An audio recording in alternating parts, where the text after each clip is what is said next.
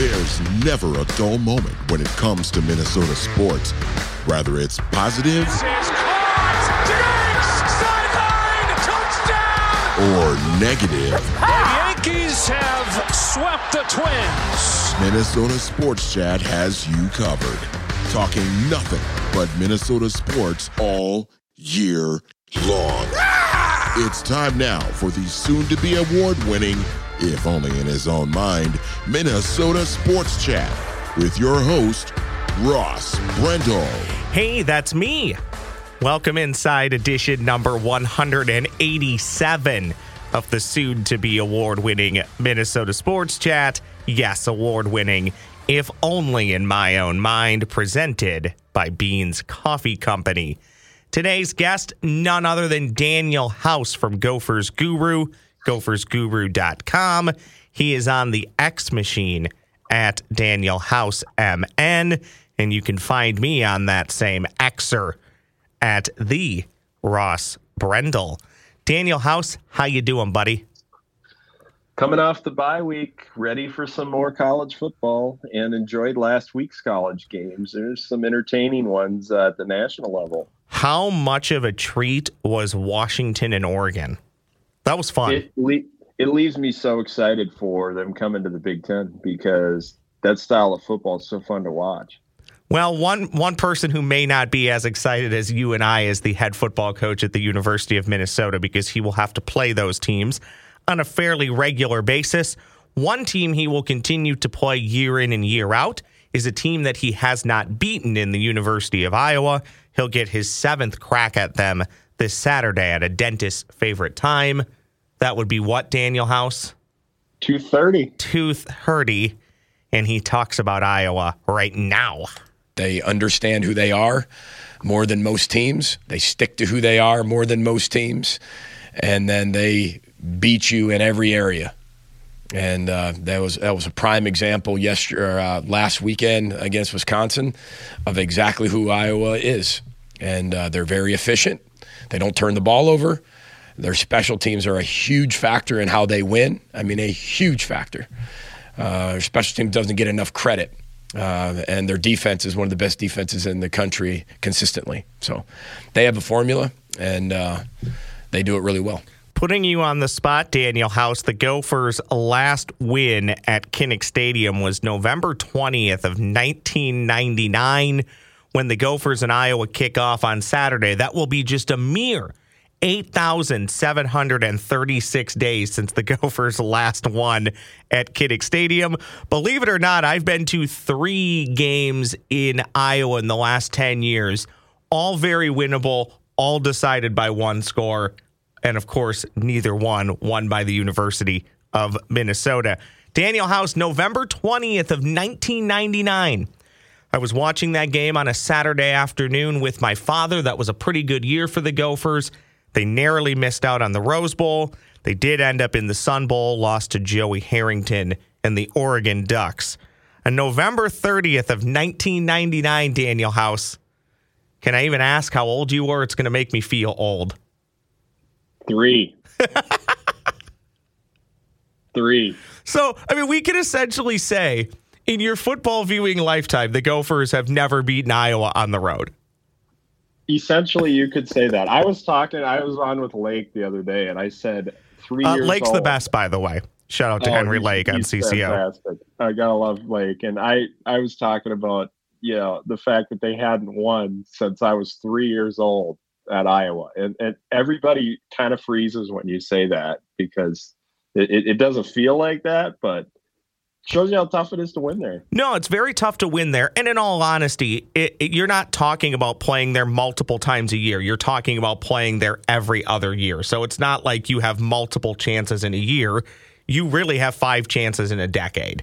And the Gophers have had chances in recent memory. I think there's a chance they will have a chance. Well, that's tough to say. This upcoming Saturday. Iowa currently favored by three and a half points. I think that line actually started out in the four to five area for whatever it's worth. And that matchup predictor that neither Daniel House nor I really care about gives Iowa a 73% chance at winning this Saturday. Uh, Daniel, for me, here's how the Gophers do it, and then I'll let you weigh in. One, you have to be just like everybody else that's played Iowa. You have to be fairly stingy in what you allow Iowa to get offensively. Don't be the team that lets Iowa start passing the ball all over the place when they decide to, because we know it'll be fairly run heavy. But don't get burned in the passing game, which the Gophers have done, I think, a lot more than either one of us would like the first half of the year. So control them in the passing game. You'd like to think that it wouldn't be hard, but we all know the history of Minnesota sports and Gopher football. So I'm on guard for that. But also, one thing the Gophers have done offensively is turn the ball over too much. If you turn the mm-hmm. ball over, I think even one time against Iowa, maybe you can get away with one. Maybe. If you turn it any turn it over any more times than that, Daniel, I think you're cooked because of how good they are defensively, special teams, and they always seem to do just enough offensively. Go back to last year against the Gophers. They didn't really do anything offensively until late in the fourth quarter when they needed to make a couple of plays, and they did. This is literally one of the most opportunistic yet annoying football teams you will ever watch. And we've talked about this numerous times because you look at the team you see on the field and it never seems to correlate to how they win eight plus games almost every year. But PJ Fleck talked about it. They play complementary football, they know who they are, they don't really deviate from the plan, and more often than not, they come out victorious. So to me, the Gopher defense, even though they're playing an offense that you wouldn't necessarily say is stacked, needs to probably play one of their best games of the year. You need to keep Iowa down offensively then when you have the ball on the offensive side, you need to do enough to get the ball to your playmakers, whoever that is and who's ever available. And you just simply cannot turn the ball over or you won't win. That'll be over uh, 9,000 days by the time you return to Kinnick and have a chance to win a game again. Well, the wild part is when you go back and look at a few of these games in the past, Minnesota's run the ball really well against Iowa. Last year, they rushed for 312 yards, I believe. The previous year, 189 yards. Uh, they've been able to find a recipe in the running game schematically to be able to run the ball and be physical up front. It's come down to, like you said, you got to take care of the ball. A few plays here or there throughout the game. I remember the beginning of the one last year where uh, the big play to LaPorta, it was like 58 yard pass to LaPorta at the start of the game, a screen. And then Iowa gets points early. Uh, Minnesota has to come out and start fast in this game where maybe you can get a touchdown on that opening drive. You've got a full week to get ready for the game. I don't think people talk about that enough. Minnesota had extra time to focus on some fundamentals, get healthy, which I think is something people don't maybe realize is there's a lot of dings on this team right now where little little things are popping up that guys are maybe trying to play through especially on defense. But you know it again i would say taking care of the football starting fast being really good on first and second down stopping the run getting iowa backed up because then you can blitz. I don't feel like you have to respect Deacon Hill's ability to to move around and run all over. So I think if you get Iowa backed up, you get really blitz happy. The numbers support that. I believe he's got like four batted passes and three throwaways and interception against blitz pressure. So the goal should be, in my opinion, stack the box, stop the run, be disciplined. Can't get your eyes in the wrong spot because this team loves to gap uh, opponents out with three tight end, two tight end sets. And then you get some orbit motion, some split zone flow. You get some gap schemes. They're running more of those this year with the pullers. So Minnesota's eye discipline has to be very good against the run. Get Iowa backed up, and then uh, special teams has to be outstanding too. You can't have that little lapse in a game where somebody, you know, fields a fields a kickoff return and steps out of bounds at the three. Like that isn't going to fly in this game. You got to have every phase of the game playing with great execution. And the Gophers haven't had that all year. When will that happen? I know it's going to at some point this season, But out of the bye week, I want to see how they perform. Some of the bye week stuff that you touched on were exactly some of my thoughts that I had as to why I do think maybe this game is winnable for the Gophers. And part of that reason is maybe you are the more fresh team. Iowa coming off of a physical battle, taking on those plucky Badgers from Madison. Of course, Iowa mm-hmm. winning now in the driver's seat, I think, to win the Big Ten West. Not think, I logically, if you look at the standings, they're in the driver's seat. However, Minnesota is going to have a factor in that because they still are yet to play Iowa, which they will in just a couple days, and they'll play Wisconsin at the end of the year. Do we expect to see more, if anything, from Lindenberg? Do we think we'll see Crabb? And are some of those other guys who are fighting some of those nagging injuries that start to pile up this time of year? Because we are halfway through the year. This is now the sprint to the Gophers for bowl eligibility because I now do think that that is that is what you're fighting for. I think you're fighting to find six wins and get some extra practice time and play in a postseason game. But do we expect them to be fairly healthy when they take the field on Saturday? Yeah, that's the thing everybody's waiting to see is Cody Lindenberg's status because that's been a huge factor in the season. I don't think people talk enough about the players that are out on the field for the Gophers defense and some key roles. That linebacker spot where you had Mariano's stability of being able to get lined up, just I mean, he's he was the catalyst of that defense mentally, helping get everybody on the same page. And Cody had been learning from him, working, getting reps dashed in throughout games, and he was ready to go. I thought this year he was going to cement himself as one of the best tight ends in the conference in the country. And to not have him throwing Maverick in there, who I think is showing his potential in flashy times, but you know, it's you, you can't expect the guy to come in and play it at perfect right away because that player development track is is not linear. There's going to be highs and lows. Him, Dev Williams played 28 snaps the previous season. Aiden Goosby didn't play any snaps, and he comes in on passing downs. You got three transfers coming in like trying to get all these moving pieces to fit together, there's going to be some growing pains.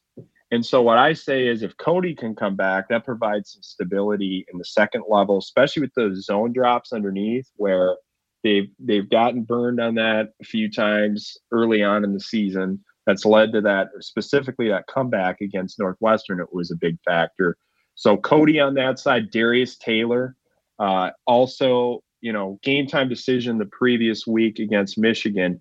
But if he's close, why play him in the Michigan game with the idea you got a bye week and then you got Michigan or you got Iowa coming out of the bye week? Same thing with Lindenberg.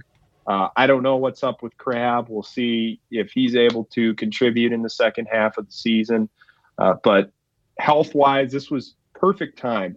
The stat of the week is when the Gophers have a rest advantage over their opponent, they're 10 and 1 since 2019. So I think that is a factor that that fans should keep an eye on. Another factor in the game, you and I love talking about special teams, and that's not a wow. joke. We legitimately do. You alluded to it earlier. Uh, Daniel, this is only a mildly facetious uh, question. I almost said country. It tells you where my head's at. This is only a mildly facetious question. Is Tory Taylor one of the most underrated football players in America? The absolutely the kid is incredible. Uh, there is uh, like almost every game you watch, you can make the case Iowa wins the game because of their punter ahead of almost anybody else. He is constantly putting the ball inside the 10 yard line, making teams go against a good defense the length of the field. Yeah. It is incredible. One thing that could really help the Gophers on Saturday, Daniel, is just a lucky bounce. Maybe yeah. a ball doesn't bounce out at the four, it bounces into the end zone and they start, you know, they, they start out of the shadows or not in the shadows of their own goal line that kid's incredible. And and I'm not saying that just to say it. It's it's no. true. I mean, go look at his numbers, go back, you can Google film on him or you can YouTube film on him. He's nuts. He is Iowa's punter and he is a hell of a weapon for their football team. That's the thing. PJ talked about that this week where you go 3 and out on your own 15 and he pops off a 65 yard punt that gets, you know, 10 yards a roll on it and suddenly the field's flipped. I mean, it when your offense is unable to sustain drives and has so many three and outs like Iowa to be able to flip the field, if you're not able to do that, I mean, the game looks totally different. They know that field position wins football games, especially in the Big Ten West. I mean, I've done a ton of research on field position margin and the impact it has on games, not just in the Big Ten West, but everywhere. If I was running a program, the first one of the first things I would do is go get the best specialists.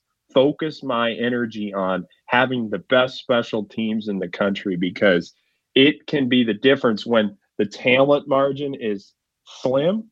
And even when the talent margin's wide, it can help you narrow the gap because uh, you're able to, you know, control that field position margin and put some pressure on the other team in, in ways that maybe they're not uh, facing very often. So, you know, Iowa, I, they have their formula. They're really good at it. They execute it. Their defense plays super disciplined. It ties into the special teams. I think the mistake that people make, Ross, is they allow themselves Iowa wants to lull you to sleep.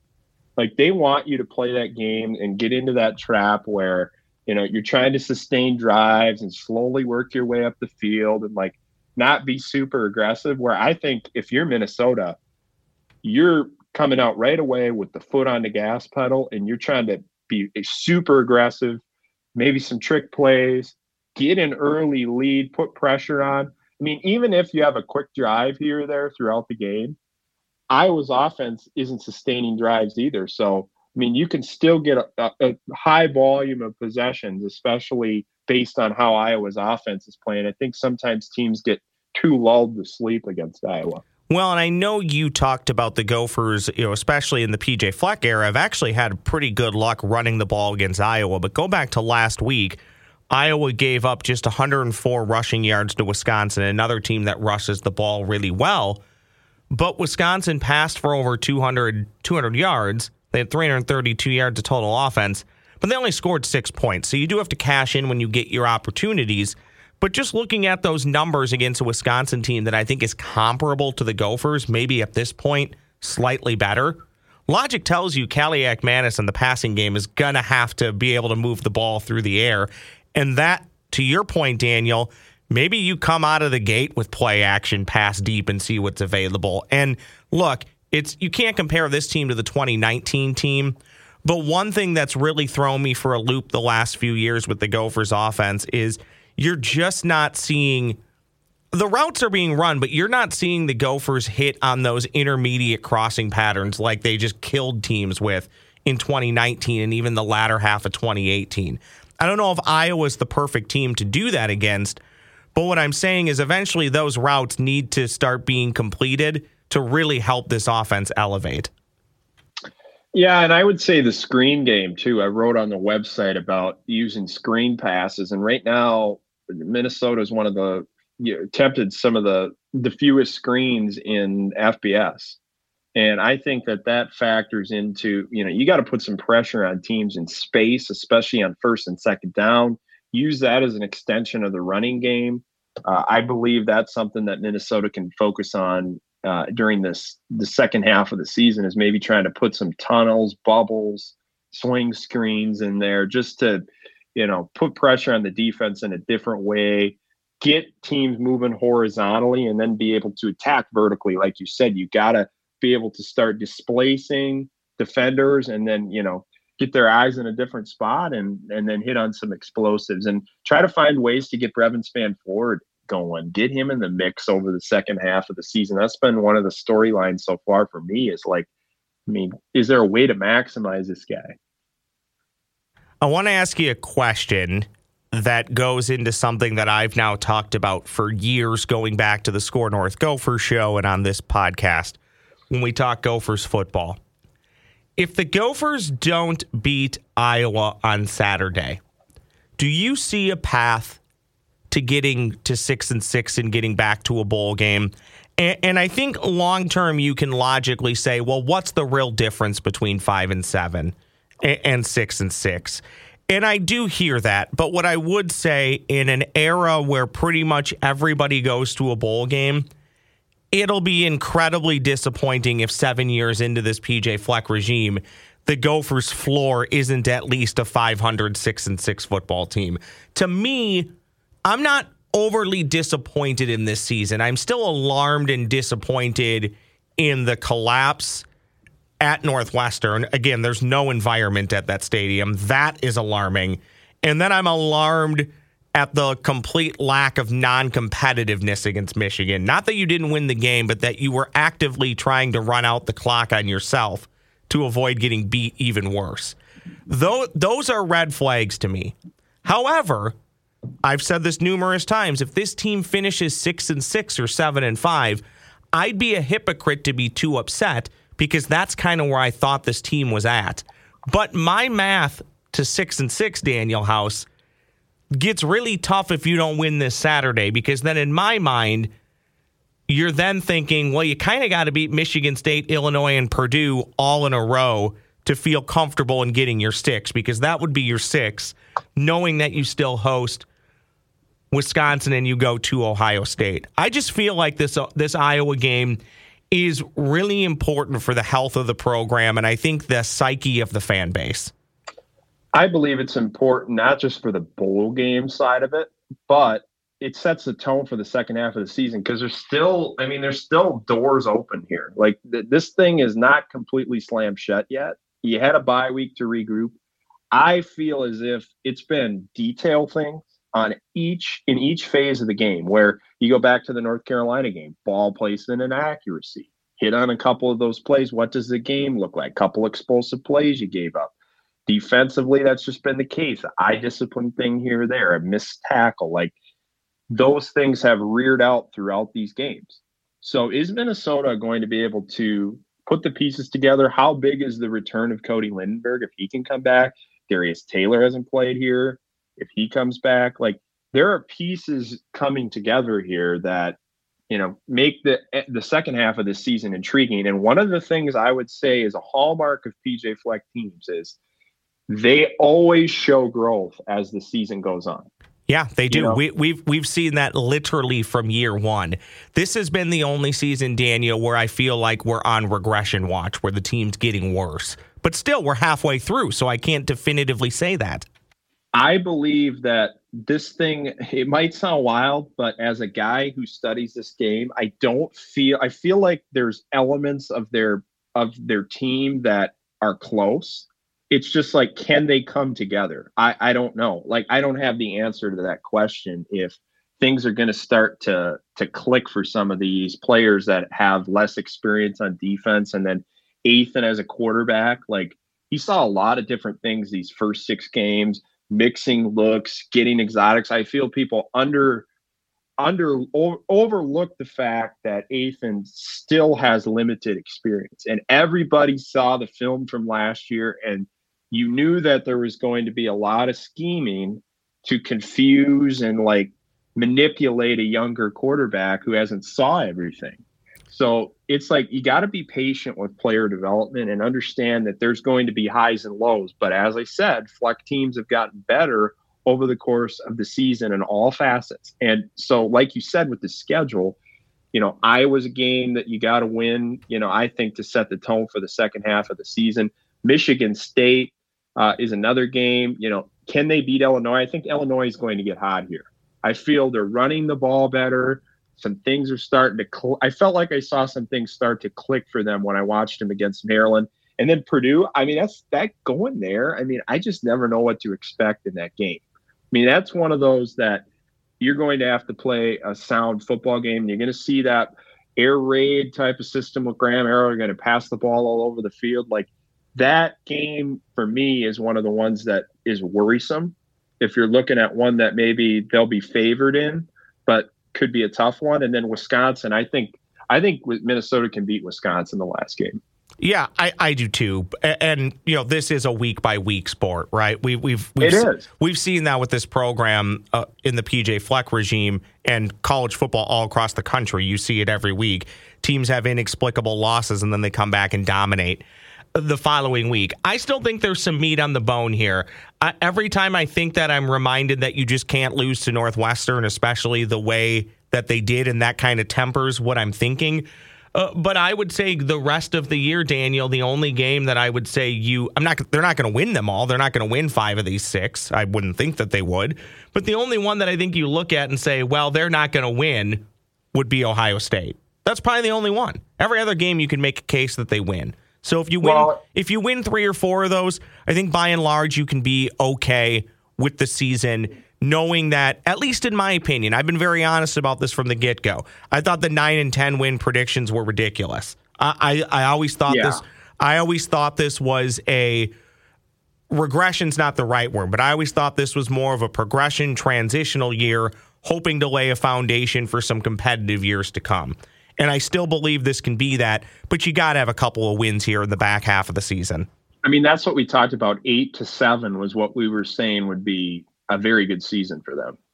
So I mean, and you you were saying, hey, we don't know how they're going to start early in the season. Like if they're able to steal one, then then they could get an additional win that maybe you didn't expect. But like you mentioned, at the end of the season here, you got Illinois, Michigan State, and Wisconsin all at home. Games I believe that they they can win if they play sound football and execute. And that's been the that's like the number one word I would say is execution. Through the first six games, it just hasn't been there enough to to win against good teams. You can get away with those execution lapses, you know, against the the teams that aren't as talented. But when you're playing the very good teams, you've got to execute. And I'm not even taking that much away from the Michigan game, to be honest, because I think that team could win the whole thing. Yeah. Yeah, is a well coached bunch. They put together a phenomenal game plan. You can tell that they have the resources on their staff to study everything a team is doing. They were so ready at the beginning of the game with that trap coverage. You watch Jim Harbaugh stand behind that pick six, and he's standing at the depth of that speed cut by Daniel Jackson. And he's waiting and anticipating that ball. I wrote about it on the site. It's the funniest thing. He knew the second that ball was released that that route was going to be jump pick six it that preparation by Michigan and the scheme that they put together combined with all the NFL talent, I mean, that is a unbelievable team. You could find all that great work at gophersguru.com. Reminder Daniel is on the X machine at Daniel House MN. House talked a lot about winning and execution. I like to think that I win and execute well every day of my life, and that's thanks to my friends at Beans Coffee Company. Check out all their amazing blends that are sure to get you going in the morning, taste great, and in general, just make you feel great all day long. And also know you're drinking a wonderful product that's made in the great state of Minnesota, brewed in small batches for the best tasting coffee you will ever put in your mouth. That's a guarantee by me.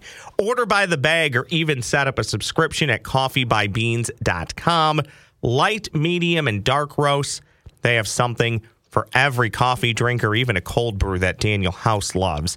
Use the mm-hmm. promo code SPORTSCHAT to save at checkout. Beans Coffee Company ships anywhere in the U.S. with free shipping on all orders over $35. Coffeebybeans.com. That's coffeebybeans.com. Promo code SPORTSCHAT. We all take our coffee seriously. If you're a coffee drinker, you might as well be drinking some good stuff. And this is good stuff. And by the way, good stuff for me would be you rating and reviewing Minnesota Sports Chat on Apple and Spotify. And if you're now finding this podcast on the YouTube machine, please make sure you subscribe, like, and comment.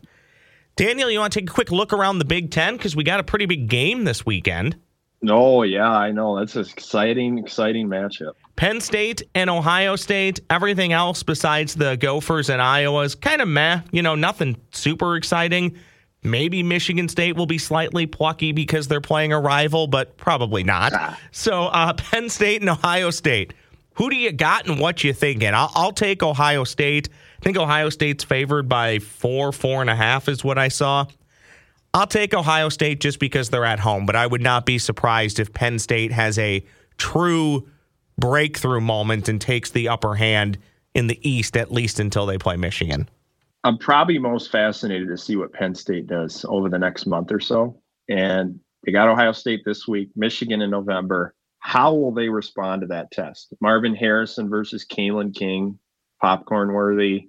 Uh, Penn State's pass rush against uh, Ohio State's O line is the matchup I'm watching in this game, especially when you look at the tackles uh, of Ohio State. I think there's maybe an exploitable matchup with Isaac and Robinson being two really good pass rushers, and Kyle McCord with his first test against a very good defense. I've been super, super impressed with Drew Allar. I think he's a very good quarterback, accurate, smooth in the pocket, looks confident, uh, good ball placement, hasn't thrown a pick yet, is managing and running the system very well. And so this game with Ohio State's running backs being dinged up, uh, Egbuka has been hurt. Do they have enough there to keep up with all the talent and depth that Penn State has. It's going to be a fun game. It is kind of a have your popcorn and have your snacks ready Saturday because you have Tennessee at Alabama. That's 17 and 11. That's always fun. Also, Daniel, you know one thing I pay attention to: a beautiful uniform matchup. It's going to be tough yeah. for it's going to be tough for those teams to screw up what uniforms they're wearing on Saturday. You also have Utah at USC. That could go a long way to deciding parts of the Pac whatever we're calling it these days.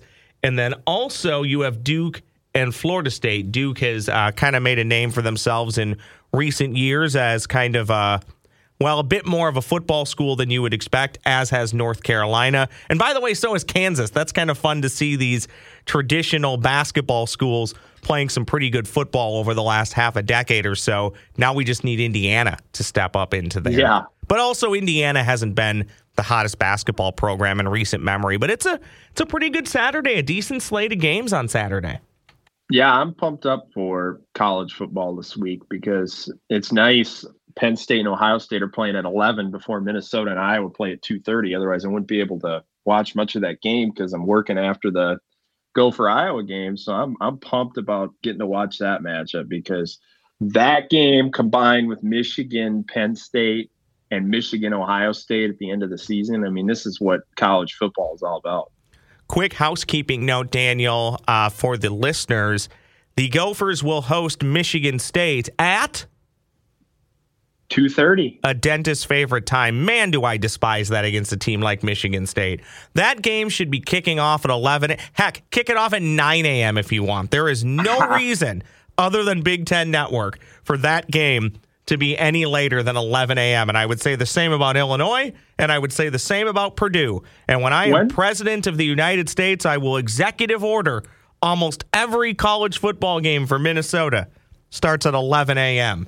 When was the last time Minnesota this late in the season only has one 11 a.m. game? Yeah, and typically that means not to like throw shade at the Gophers. Typically that means you're having a better season than the Gophers are having. They're just getting these weird kicks on Big Ten Network. But here's the thing: like, I'm guessing they'll have they're going to have to have one 11 a.m. game here at the end. Uh, I would at home. I, I think they'll have one. Yeah, I feel like Illinois. I feel like Illinois and Purdue could both be 11 a.m.s. Now, granted, Purdue's on the road. Wisconsin's likely probably going to be 2:30, and I get that. But the Michigan, yeah. the Michigan State game, I don't like that one bit because look, I'm going to go to the Gopher game because I, I, I love the Gophers and obviously season ticket holder, but I don't like that it costs me missing basically all of the 11 a.m. games, and then by the time I get home, I've missed half of the evening slate. I don't like that. It just so. kind of it kind of messes with your whole day. But I look at that slate of games in the Big Ten. I I kind of figured maybe this was going to. Yeah, happen. and I get it too when you look ahead. Next week's not a not a very sexy week for no. big, for Big Ten football. And they probably feel like you know who knows what to expect with this game. You know that that's probably Gophers could be going for win number five. Hey, I that's the fun part about this. you don't know. I, I have no idea what to expect over the second half of the season, but I know if like three details are fixed, and who knows if they will be, and if they're going to click, that who knows what could happen. And that that's the best part about football is seeing what happens. You are very in tune to the NFL as as well as I am. Pay, a, pay a lot of attention to the Minnesota Vikings. Uh, you do some writing on the Minnesota Vikings on occasion with Minnesota Vikings or MN Vikings Corner. So I do want to at least get a minute or two of your thoughts on the two and four Minnesota Vikings. We don't really need to recap anything that's happened to this point. I mainly more or less just want to get your take on I feel like the Niners can show up here without Deebo Samuel and Christian McCaffrey and still win easily.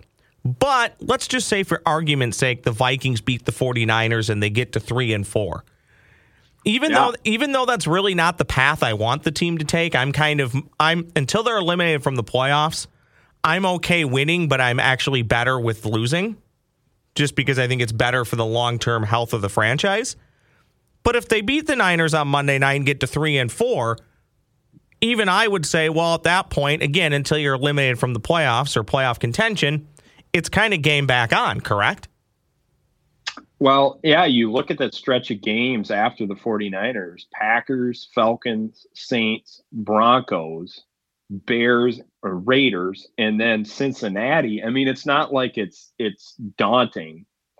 The the early stages of this schedule, I felt like were going to be a little tougher but I I don't know week to week what to expect from this team. And when you're turning the ball over, that was a huge factor early on in the season. Here, you're not going to win many games when you're getting totally uh, destroyed in the in the in the turnover battle. So I would say the 49ers are going to come in here and try to run the ball, play smash mouth, physical, multiple run scheme performance against the Vikings defense and that's what I'm expecting them to do in this game. One of my favorite, but also least favorite memories in recent history with the Minnesota Vikings is uh, I think it was 2018.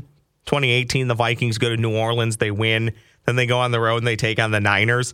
Do you remember that drive where Shanahan and the Niners just didn't pass the ball and just kept running it right down the Vikings' throat, eating the eating the clock, milking the game away, and eventually winning it just by what you said, smash mouth. Just you absolutely cannot stop us. I think they were didn't they run the ball eleven or thirteen times in a row? I think it was like thirteen times in a row. It was it was unbelievable. But that's the style of football that that the 49ers can play. You know, they are going to play multiple run scheme physical, win at the point of attack, and then be able to generate a ton of yards after the catch, get your defense moving side to side, and then hit you over the top. Like it, Kyle Shanahan, he's he does what he does, and his scheme is just outstanding. And I love watching them play because every week there's some new detail wrinkle that they will deploy and then adjust to based on the defense what they're showing them. The Vikings have been blitzing at such a high rate.